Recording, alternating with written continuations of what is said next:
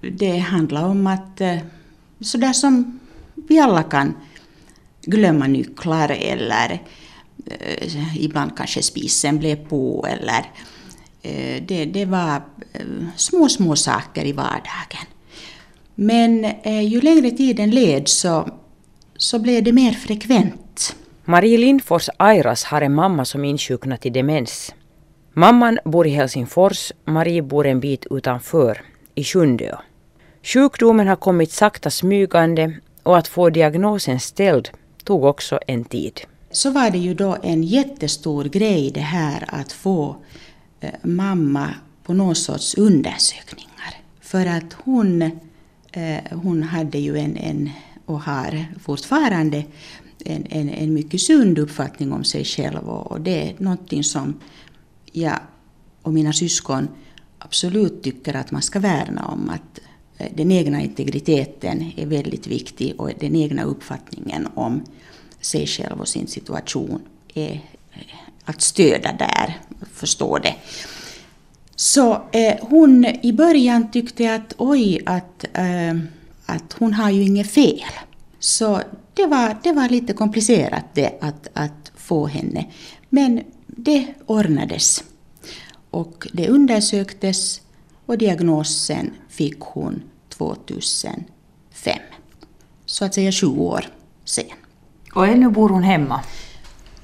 Hon bor fortfarande hemma och eh, det uppskattar hon själv väldigt mycket. I början så gick det någorlunda bra. Hon klarade själv av sin medicinering. Sen eh, gjorde hon eh, ständiga promenader, också promenerade mycket och rörde på sig. Umgicks med vänner och väninnor. Hon fortfarande eh, fick vara och leva precis som tidigare. Beträffande medicineringen så, så eh, den sattes in då genast och successivt så höjdes eh, eh milligrammen. I höst så, så kom det in kanske nya faser i den här sjukdomen. Mamma fick alltså mera sån här desorienteringsproblem. Det var ju mörkt, hösten blev bara mörkare och det var kanske svårt för henne att veta vad klockan var, om den var fyra på eftermiddagen eller fyra på morgonen. Eh, det hände före jul eh, incidens med att, att grannarna hade råkat på henne ute på natten.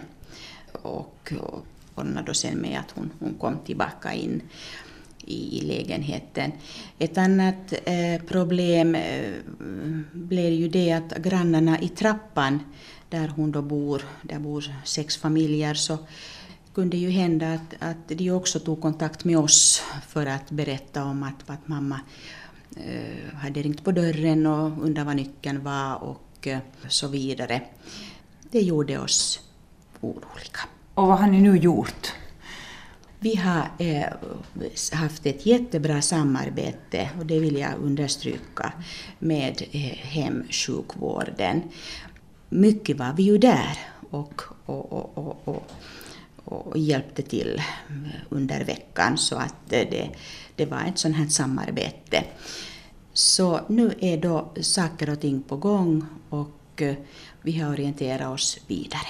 Men mamma bor fortfarande hemma och vi försöker få en lösning här nu under våren.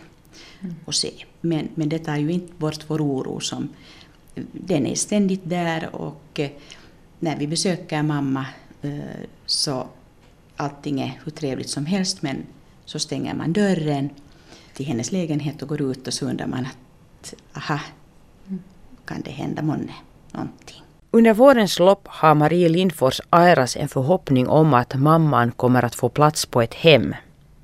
Men en artikel i Hufvudstadsbladet där det framkom att många dementa bor hemma ensamma eller med sina ålderstigna sjuka makar utan löfte om vårdplats fick Marie att reagera. Eh, ja, jag, jag blev så till mig att jag skrev en insändare. Mm. men, men, men eh, man talar idag om utslagna ungdomar. Och, eh, och man undrar då att hur ser vi på de äldre och vem ser dem verkligen? Kan vi börja tala om utslagna äldre? Med den här insändaren som, som jag skrev så, så önskar jag då en, en, en, en konstruktiv diskussion och en undersökning av, av det här problemet. Eh, som sagt så, så jag ser igen att, att viljan är fin med hemvårdstjänster och att bo hemma. Men det finns också gränser. Det finns gränser för den goda viljan.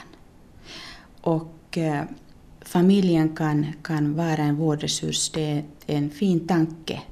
Och att den äldre kan bo hemma så länge det är möjligt är också någonting som vi bör värna om. Det får vi också komma ihåg att alla kanske inte alltid vill, vill bo, vara fri, frivilliga heller hemma, att, att, att de vill komma bort, bort hemifrån. Men, men eh, det att eh, är problemet månne det att det inte finns då platser när väggen kommer emot och du står där och tänker att, att vad nu, väggen kommer emot. Finns det då inte platser? Eller är det så att man inte kan utnyttja och använda de platser på rätt sätt som redan finns?